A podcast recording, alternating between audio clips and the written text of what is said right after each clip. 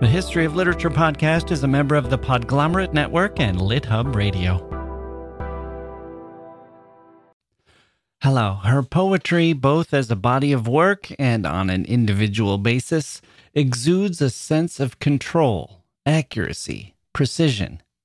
Elizabeth Bishop published only 101 poems in her lifetime, the kind of carefully managed output that someone of exacting standards would deliver.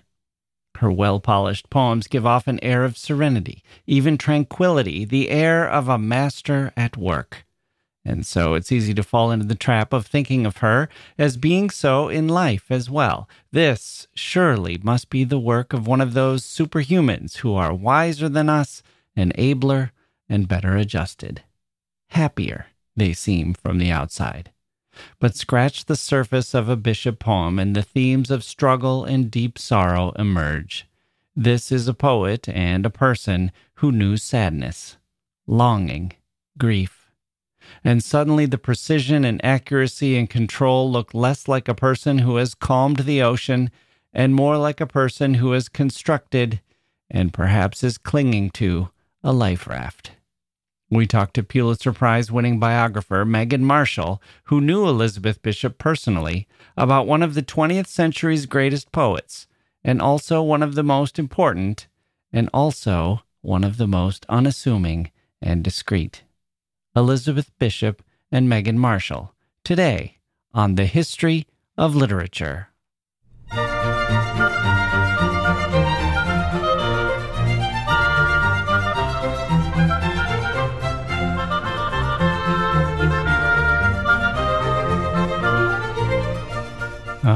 Okay, here we go. Welcome to the podcast, everyone. I'm Jacke Wilson, your host for the day. Well, I guess for a lot of days. Thank you for giving us a bit of your time. I hope we live up to your expectations. Luckily, I'm bolstered in that hope today by one of my favorite people to talk to about books and poetry, Megan Marshall, who really knows her stuff. We've talked to her before about Margaret Fuller and the Peabody sisters and now Elizabeth Bishop. Well, is Elizabeth Bishop in that tradition, or is she a new thing, a new development? She's another literary woman coming from New England, but the 20th century feels different from the 19th century, doesn't it? Cars and airplanes and, and television and so on. Does it feel that way to a person born in the 21st century, too, or is that just me? A product of the 20th myself. I'm young and modern. The 19th, those are the old fuddy duddies. Young people, is it all just history to you now? Is that is the are the 19th and 20th centuries flattened out? They seem indistinguishable. Well, that's a different question, I guess. But my question for Megan was whether the life and works of Elizabeth Bishop was just a natural, logical progression from the Peabodys and Margaret Fuller, or if it felt like a different world altogether. Elizabeth Bishop was born in 1911, which is kind of surprising that it was so far back. I think of her as being about the age of my aunt. And actually, she's quite a bit older than that. Maybe she'll always feel like an aunt. That's her age. A hundred years from, 200 years from now, she'll feel like she's about the age of your aunt, whoever you are, whatever age you are. She was born in Massachusetts to a life marked with sadness almost immediately. Her father died when she was a baby, not yet one year old, and her mother suffered from mental illness and was institutionalized when Elizabeth was five. She then went to live with some grandparents in Canada for a while, her mother's parents, and then from there, she moved to Massachusetts to live with her father's parents. She was precociously gifted at poetry, publishing poems in her teens. Early on, she developed a desire to polish her work, often editing herself out of it a bit in the process, editing out the personal in favor of the universal. It makes her poetry a bit less overtly biographical than, say, Robert Lowell, her great American poet counterpart and personal friend, but I think it also has made her more timeless. She was friends with Marianne Moore, another poet whom she met at Vassar College, along with some other fellow writers like Mary McCarthy. After graduation, Elizabeth Bishop traveled widely New York, then Europe, several countries in Europe and North Africa, and then she lived in Key West, Florida for five or six years, writing poetry, and then she fell in love with a Brazilian architect, Lota de Macedo Soares. Hope I'm pronouncing that correct, correctly. And they lived together for 14 years until Soares tragically took her own life.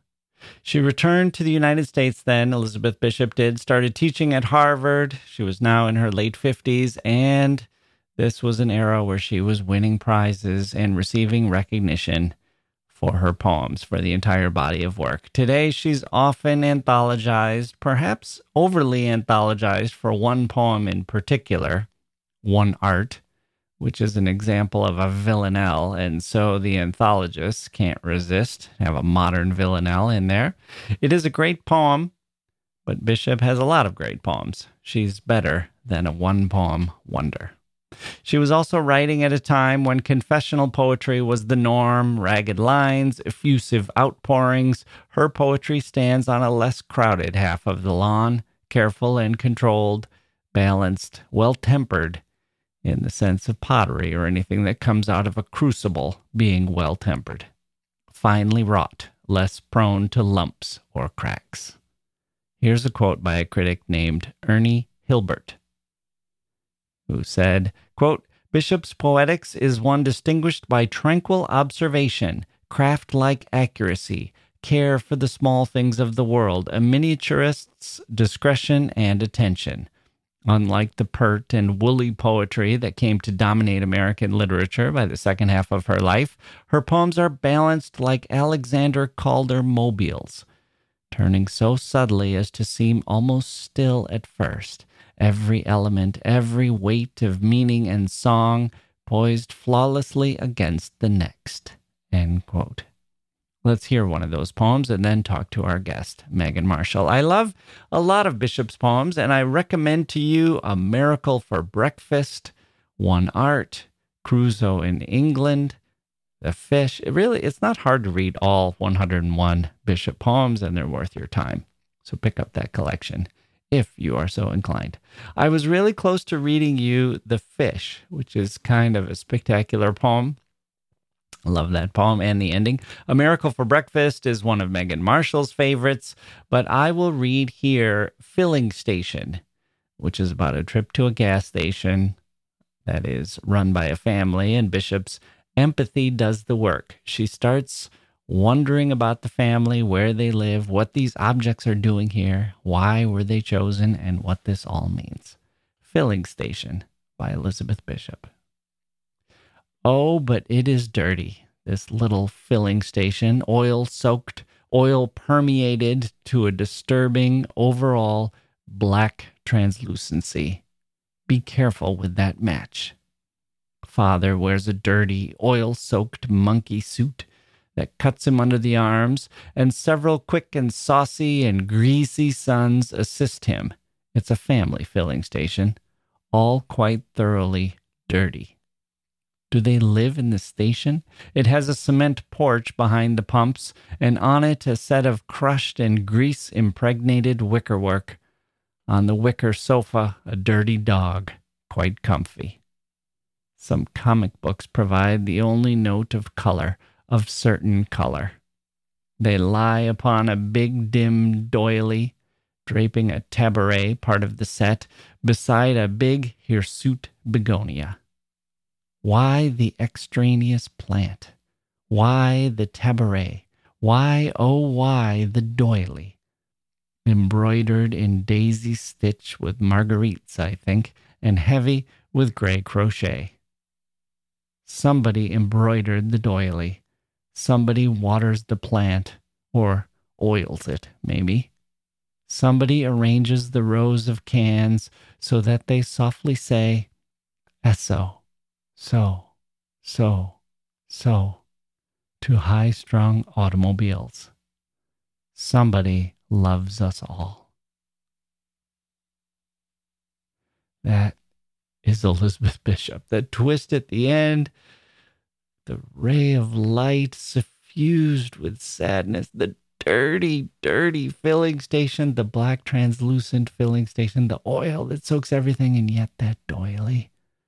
Who is embroidering the doily and putting it out there for us? Isn't that the the the world? Isn't that the universe? Somebody has done this for us.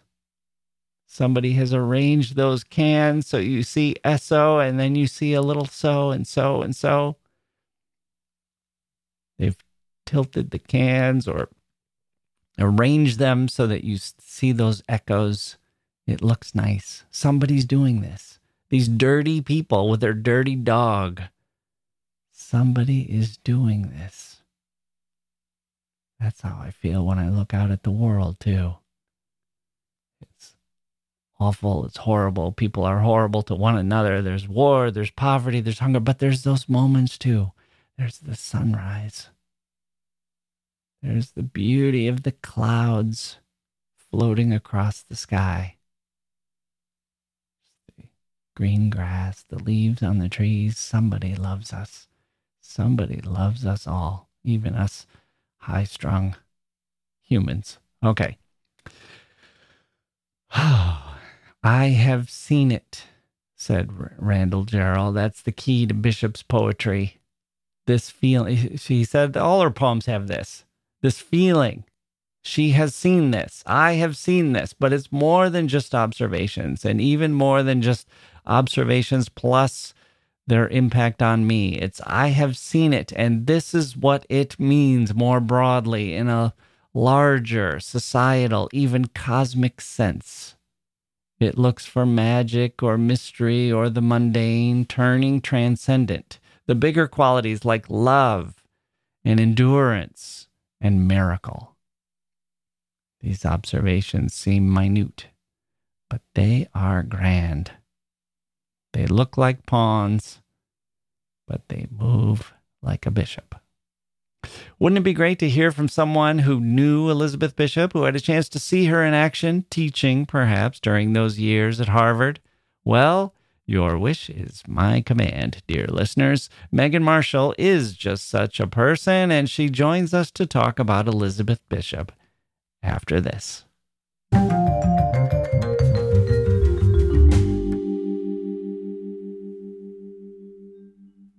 Hey grown-ups, the Cat in the Hat cast is a new podcast from Wondery, perfect for the whole family. Join the Cat in the Hat and your favorite Dr. Seuss characters as they get whisked away on a new adventure every week. Fish dreams of creating his very own polite and quiet podcast. That is, until he gets a surprise visit to his Fishbowl podcast studio from the Cat in the Hat himself.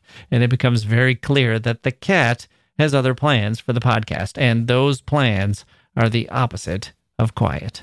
The cat may be disruptive, but it turns out he's also a great help to get fish out of all kinds of predicaments. Bursting with music, silliness, and rhymes, the Cat in the Hat cast encourages us all to find fun that is funny in every episode. Sing along to new favorite songs, try your luck at Titanic tongue twisters, have some fun with wondrous wordplay, and most importantly, bring your family along for all of the adventures in the Cat in the Hat cast. Follow the Cat in the Hat cast on the Wondery app or wherever you get your podcasts. You can listen to the Cat in the Hat cast ad free right now by joining Wondery Plus in the Wondery app or Wondery Kids Plus in Apple Podcasts. Okay, joining me now is Megan Marshall, the Pulitzer Prize winning biographer of Margaret Fuller, the Peabody sisters, and today's subject, Elizabeth Bishop. Megan Marshall, welcome back to the History of Literature. Thanks for having me, Jack. So, I have to say, for a long time, I knew Elizabeth Bishop primarily through her poetry. I didn't know much about her life. I had this idea of what her life must have been like, and I was completely wrong. So, maybe, maybe we'll get to my misconceptions later. But let's start with you because you actually had some personal history with Elizabeth Bishop. Yeah, I first have to say that I think she would have liked it that way. Oh yeah, it was a very private true. person. Yeah. so, did she seem private when you met her? Where were you when you first encountered her in person? Yeah, very much. Uh, well, I was a dropout from Bennington College, and I was living in Cambridge, working for Harvard College as a secretary. And I began taking some courses well, I was depressed. I dropped out because I was depressed and I started writing poetry. Maybe that's the main thing. Mm. And then I was kind of interested in getting back to schoolwork, but, and uh, I could take some classes at Harvard as a special student. And I applied, gave my little fledgling poems to Robert Lowell's poetry workshop class. Robert Lowell then was one of the most famous American poets. Yeah. And I didn't really know much about that. I didn't I hadn't really read much of his poems, but there it was. I applied for the class and I got into the class mm. amazingly. Um, and uh, he was I didn't know, you know, I didn't know and uh, well, I had bought a book of Elizabeth Bishop's poems in a used bookstore, but I didn't know her poetry well at all and she she came to class one day and read from a notebook of kind of a black folder in which she had poems that were being published in the New Yorker but not yet published in the book. And it was just the most amazing thing, first of all, to see a working poet, a woman poet, and see how they carried around their little notebooks full of yeah. manuscripts.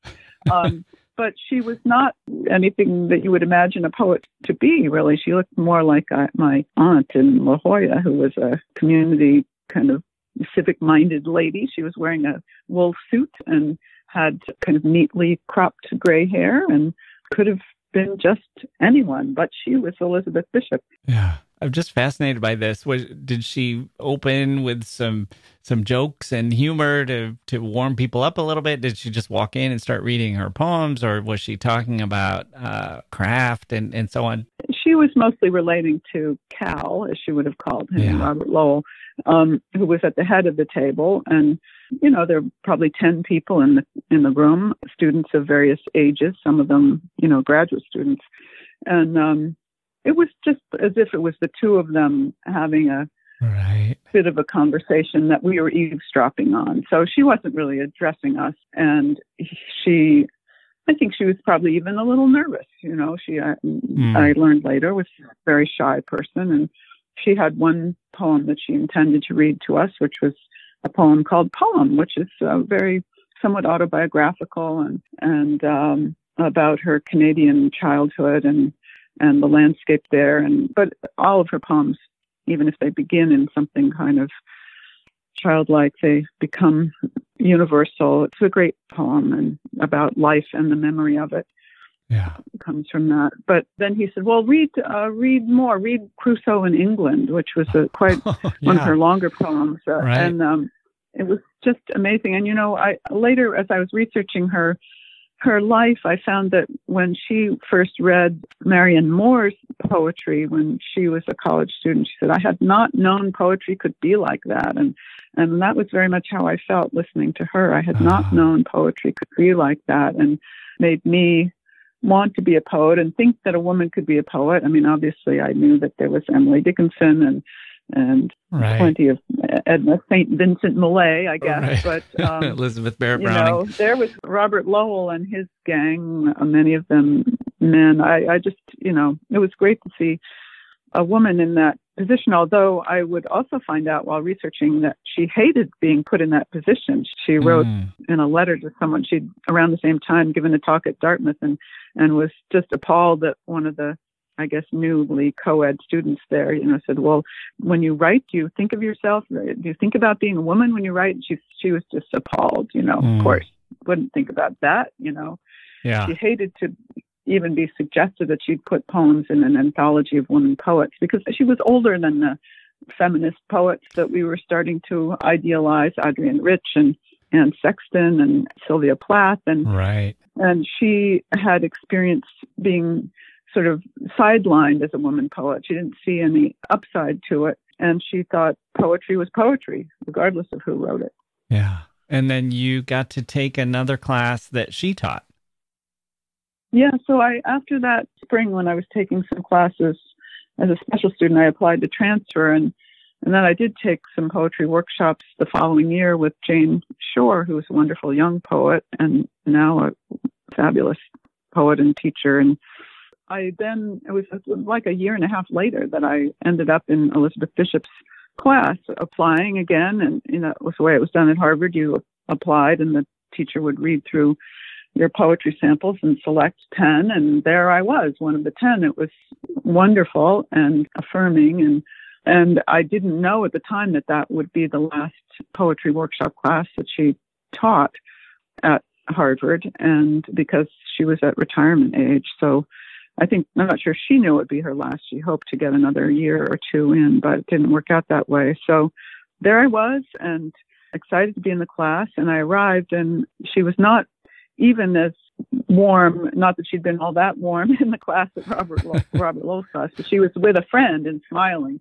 But here she looked pretty grim hmm. and told us day one she didn't believe that poetry could be taught, that it was something that you had or you didn't have. You could work on it, you could get better, but she didn't really, you know, believe much in these classes. But we would go go on with it. I mean, yeah. it was her job and it was our class and and she actually called the class she didn't like the idea of workshop she also hated the term creative writing she uh, said all yeah. writing is creative so what's this creative about but she called it advanced verse writing. And so what she felt she could teach us was verse form. So the ballad form with its rhyme scheme and couplets, rhyming couplets and meter and that sort of thing. And there were some people who were accepted into the class who said, I don't want to do this. I'm writing free verse. This is 1976. Why, right. why are we learning rhyme? The villanelle. And, yeah. Meter.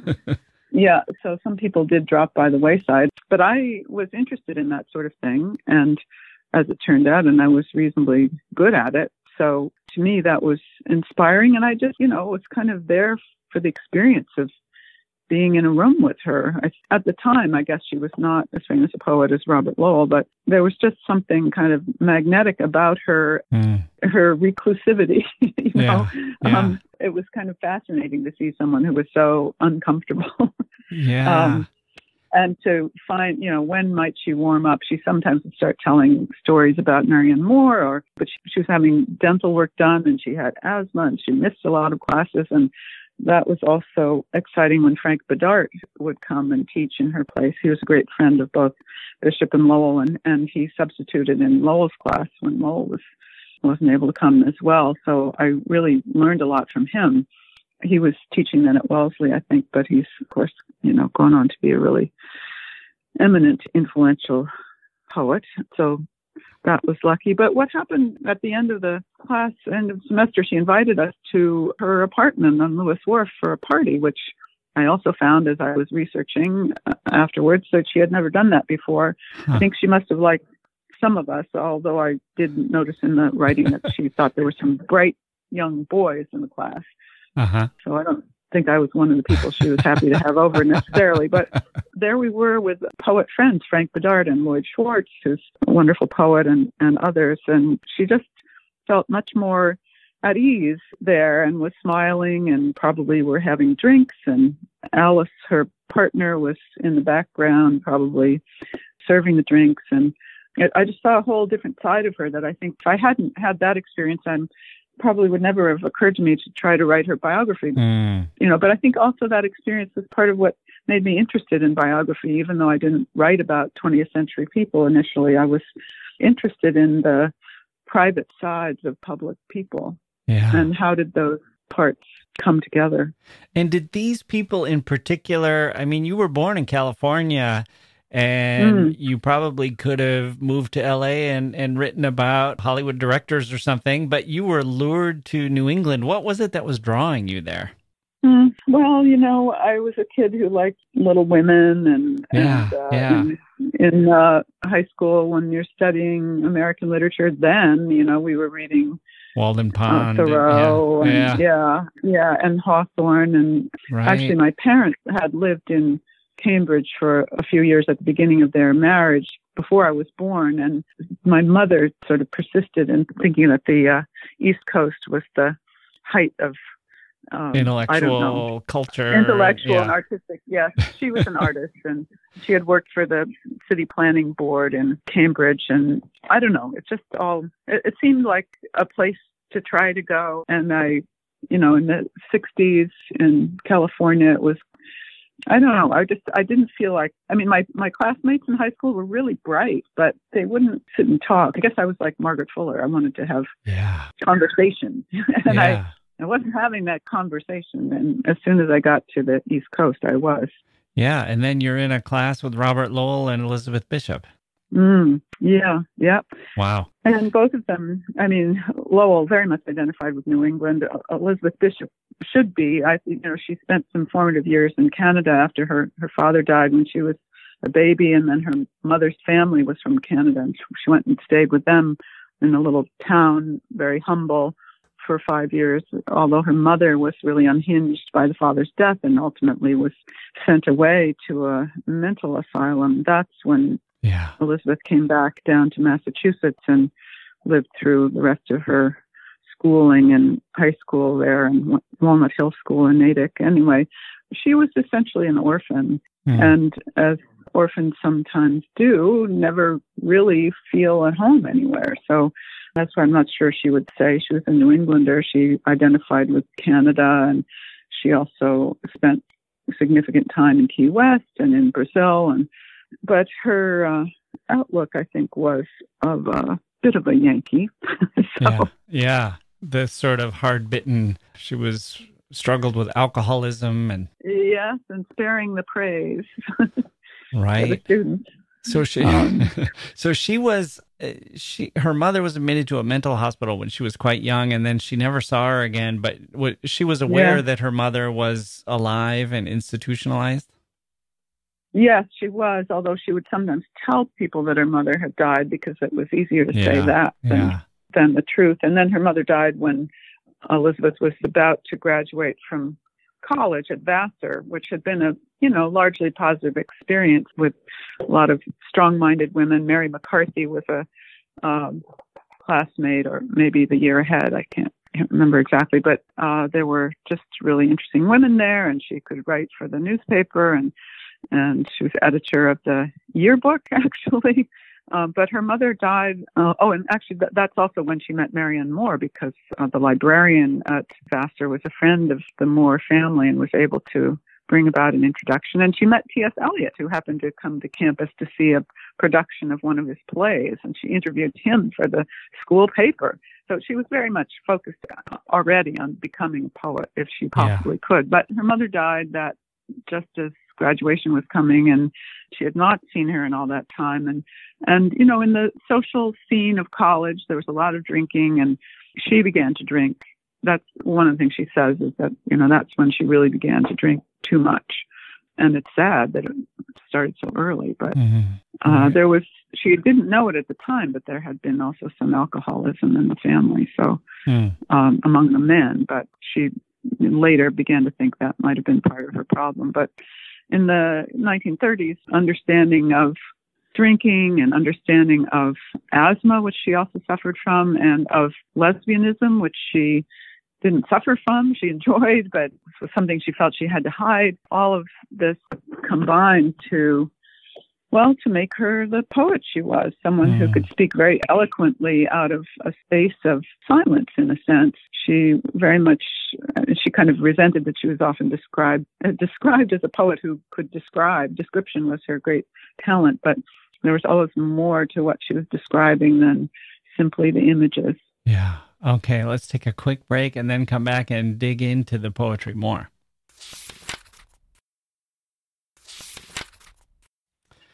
Okay, we are back. Elizabeth Bishop. I guess I should say, among the other things that was perhaps leading to her being guarded, is she was a lesbian in an age when it was difficult to come out. Oh, the, the phrase "come out" didn't, you know, certainly didn't exist. Yeah. In the 1930s, and and in fact, by the time she died in 1979, I guess it was, and gay pride, gay liberation was on the rise, but still she was quite suspicious of it, having lived for 68 years, hmm. feeling that for her safety, really, she needed yeah. to conceal her her love life, and uh, she once was, you know, in that period of the 70s, she was showing off her apartment to someone. I can't remember now who it was who remembered this, but she said, Closets, closets, give me closets. this is a, a gay male poet friend, and, and they both knew what she was talking about. So, I mean, it wasn't too long before that. I mean, people could be fired. She she was the poet laureate, or what was called the poetry consultant to the Library of Congress, became the poet laureate in the very early 50s at a time we know of the Red Scare, but there was the Purple Scare that was considered that homosexuals in the State Department would be compromised mm. if, mm-hmm. you know, the communists found out and could threaten to turn them into spies if they threatened to reveal their, their homosexuality. And so there she was in Washington at that very time when people were being fired from the State Department because of their sexual orientation. And it just was a different time that we certainly hope will not come back. Yeah. But it, it, also, though, I think it gave her a sense of community with the women and the men. I mean, many of her friends were gay men as well throughout her life. You know, there was a sense of being a, a band of comrades, and she liked that. Mm. She had friendships with Robert Lowell and, and Marianne Moore, and she had her long term partner and, and so on. But was she in groups or was it just close, tight, small groups of people, or what was her kind of friendship status with others? Um, that's an interesting question. She always was kind of more comfortable with a few people. Yeah. Um, but sometimes there would be a cluster of people that she was friendly with. She's very good friends with James Merrill and sometimes visit him with there pictures of them playing croquet with her friend John Malcolm Brinnin, um, who was gay as well, at his house in Duxbury. You know, one of her first deep loves was for Louise Crane, who was someone she'd met at Vassar and very wealthy woman and kind of interested in music and arts and whatever. They had a relationship for a while, but Louise wasn't one to be monogamous and Elizabeth felt really hurt by that and that was a big sort of turning point in her life and they had had a house together in Key West. But I'm mentioning this because when Elizabeth came back to the U.S. after having spent a great deal of time in Brazil, um, Louise Crane was a very good friend of hers again, and there, I think she was there for the croquet game with mm. um, Brinnin and Merrill, and or at least often in in that kind of setting with Elizabeth. So she really did the best she could to keep up friendships, and a lot of times that was by way of letter. Once she had moved to Brazil and fallen in love with Lota de Macedo Soares, who was a quite a powerful character as well. Mm. That was her kind of her marriage. They had exchanged rings and lived together, built a house together, and they had what you would probably call a marriage for a period of time. And Lota had adopted a son who's around too. And there was a kind of gang of friends there. And sometimes people would visit from the U.S. Lowell visited from the U.S., but he was having a breakdown, so that didn't go, go yeah. so well. so I always get the feeling with Lowell and and the other American poets that they really valued Elizabeth Bishop's poetry, and that part of their relationship was informed by this sense of, well, this Elizabeth Bishop is the real deal. That this is not somebody we're just friendly with because she happens to be around or because she's, you know, fun to be with, but more she really is a good poet. And yeah, yeah. And I'm wondering if Elizabeth's poetry was important to the relationship she had with Lota, or was that, or did they have a different kind of connection and Lota just, um, you know, let her write poetry and knew that it was part of what she did and who she was, but it wasn't? Or was Lota also drawn to her because of her poetry? Well, Elizabeth wrote a kind of a love poem early early on called The Shampoo. I think mm. I think Lota, you know, was drawn to artistic people and was herself of an artistic temperament.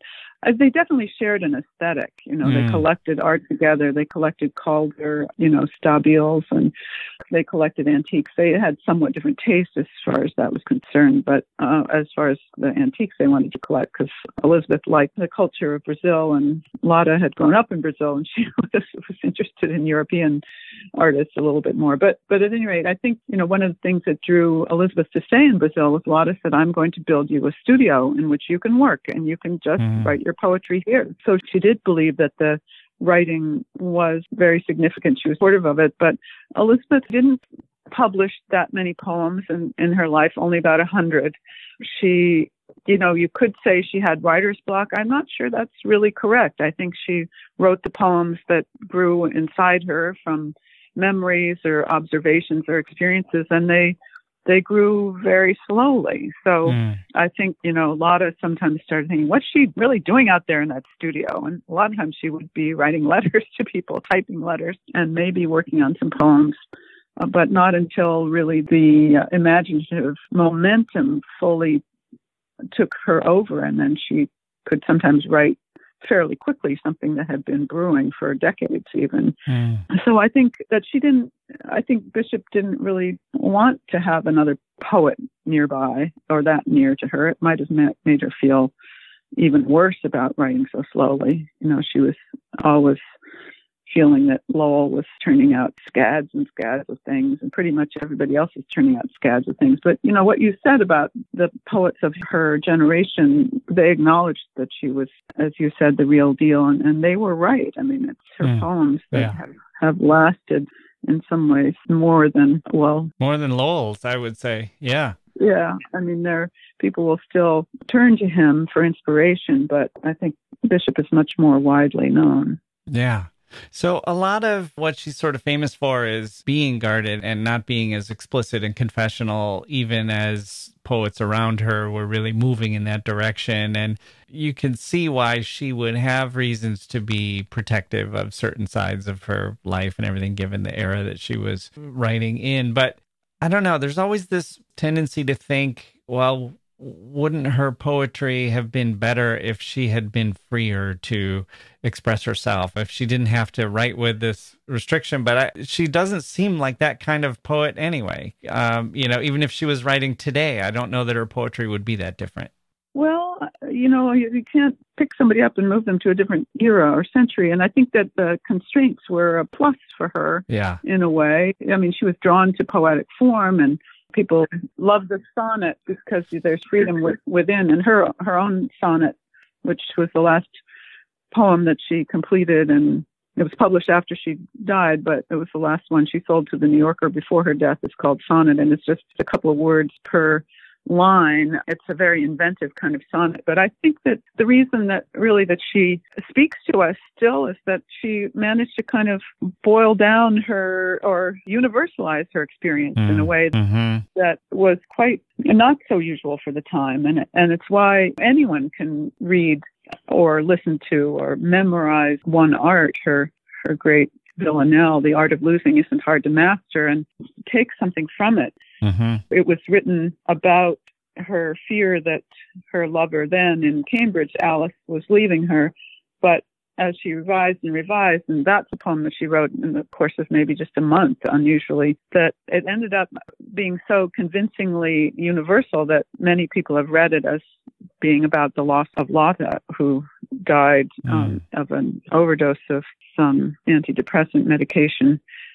And perhaps as a suicide, it's really not clear, but she was obviously just devastated by that. Elizabeth was and wanted to write an elegy. And, and I think in a way, one art is that elegy, but it also was provoked by Alice saying she was going to go off and leave her and get married to a man. And the initial drafts of it are very clearly about Alice and have more specific details that make you know that it's about Alice. But over time, as she revised, she made it a universal poem, and people can read it at funerals or maybe even weddings. Mm, I don't mm, know. It's mm-hmm. a great a great poem. Right. So. so. it was a conscious aesthetic choice to say, I'll universalize this by taking out some of the more personal details because that will make it about me and about my localized issue. And instead, I'll, I'll find yeah. the, the general truth in it. Yeah. And well, it also began as, as a real kind of sob story.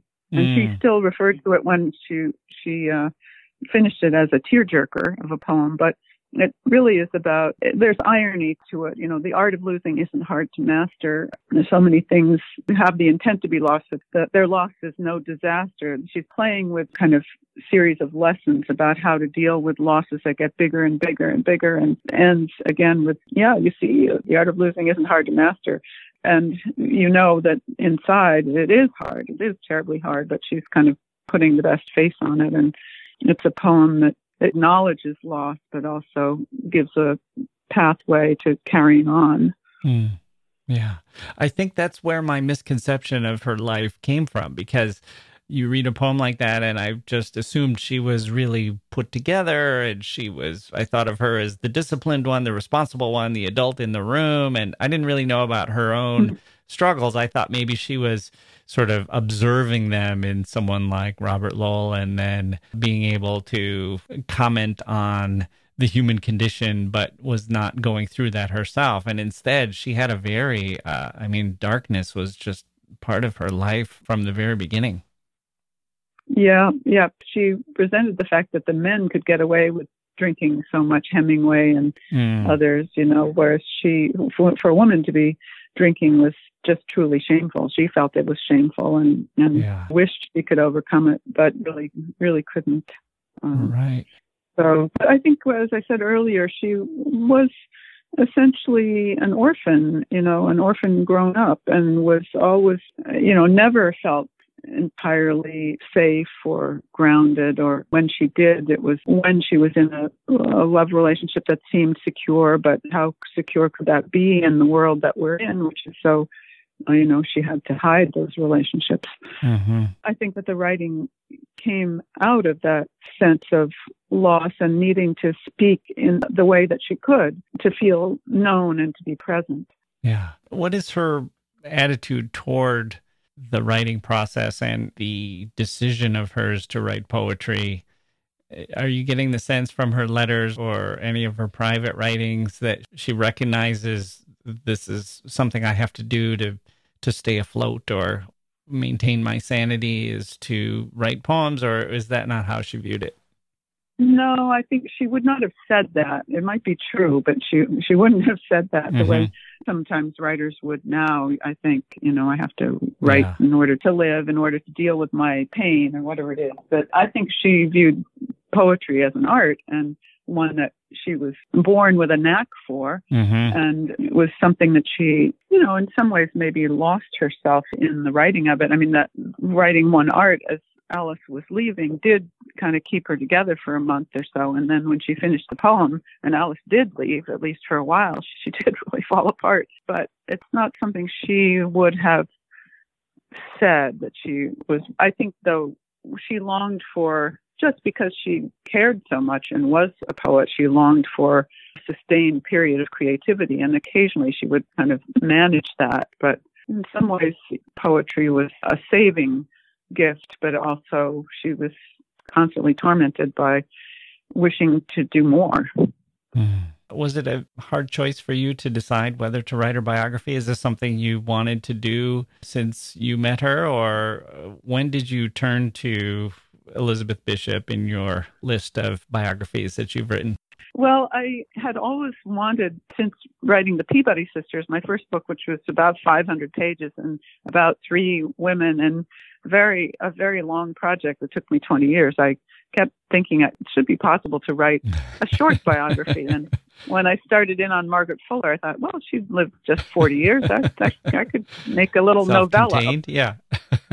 you know, a biography in the shape of a novella and that didn't happen. You know, I think I was kind of fooling myself into the project by thinking of it that way. And then I was invited to write a short biography by James Atlas, a wonderful biographer, mm, mm-hmm. no longer living, who used to edit a series of short lives. And he said, "I'd love to have you do something." And I had, as I said, always wanted to write a short life. So I thought, well, why not Elizabeth Bishop? She published just a hundred poems, and mm, mm-hmm. and I kind of knew her a little bit. That's part of the in the end, a little subplot in the book, my running afoul of Elizabeth Bishop, but I won't reveal how that mm. happened or what happened, but you have to read the book to figure that out. But anyway, I thought I could do a short, almost like an appreciation. But as soon as I started in on the research, I learned that there's a lot of new letters in the archive that hadn't been used by other biographers. Her partner Alice had died in, I'm trying to think, 2011, something like that. And she had kept some very significant batches of correspondence back. Shortly after Elizabeth died, she sold Elizabeth's papers to Vassar College and everybody thought that was everything. But in fact, Alice had saved all their own correspondence. She had saved a handful of letters that Elizabeth wrote to her psychoanalyst in the 1940s that were very kind of autobiographies of her upbringing and mm. revealed a lot about a very difficult childhood and early loves and, and also a lot about her writing process at the time. And there were other significant, a lot of letters to May Swenson, another gay poet she had met at Yaddo, the writers' colony, and nobody had really looked at those in writing about Bishop. And uh, also Lota's last letters before she died, those hadn't been seen before. So I, I saw that pretty much every stage of Bishop's life had to be seen anew. And so the book, I had to take the book away from the series of short lives and make it a real biography, which still had this component of my memoir sort of interlaced with the biographical chapters. Yeah. Do you feel like her life is kind of a does it flow out of the 19th century New England that you were looking at with Margaret Fuller and the Peabody sisters? Does it just seem like the next step in that progression, or does it feel mm-hmm. like it's a leap into a completely different world?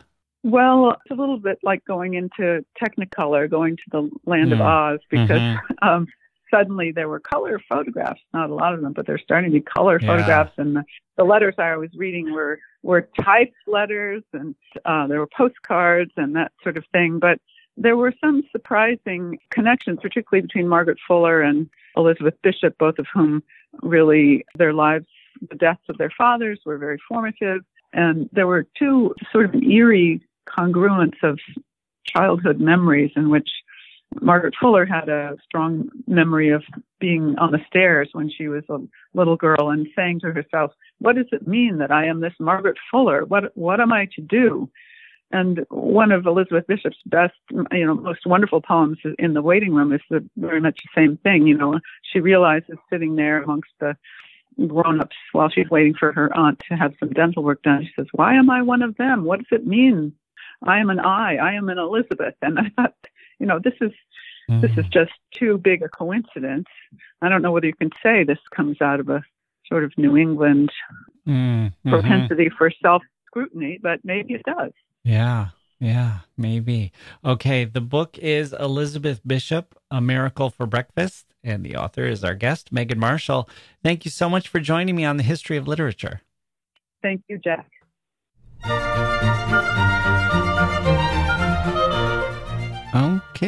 That's going to do it for this episode of the History of Literature. My thanks to Megan Marshall for joining me.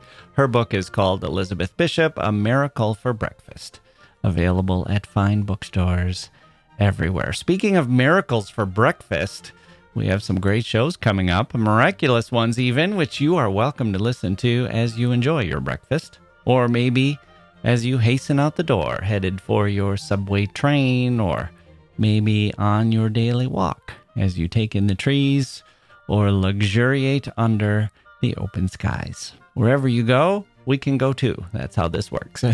and so we and so you will please want to subscribe so you can hear us talk about Nabokov and his life in the cinema attending the cinema. We'll talk to an interviewer of artists and creative types to see what he's learned about that. We have a Russian poet who's going to stop by to tell us about her amazing life leaving the Soviet Union for a life in America, and a professor who's written a book called Black Shakespeare about the blindness that comes from taking in the bard from a position of whiteness. Some surprising results there.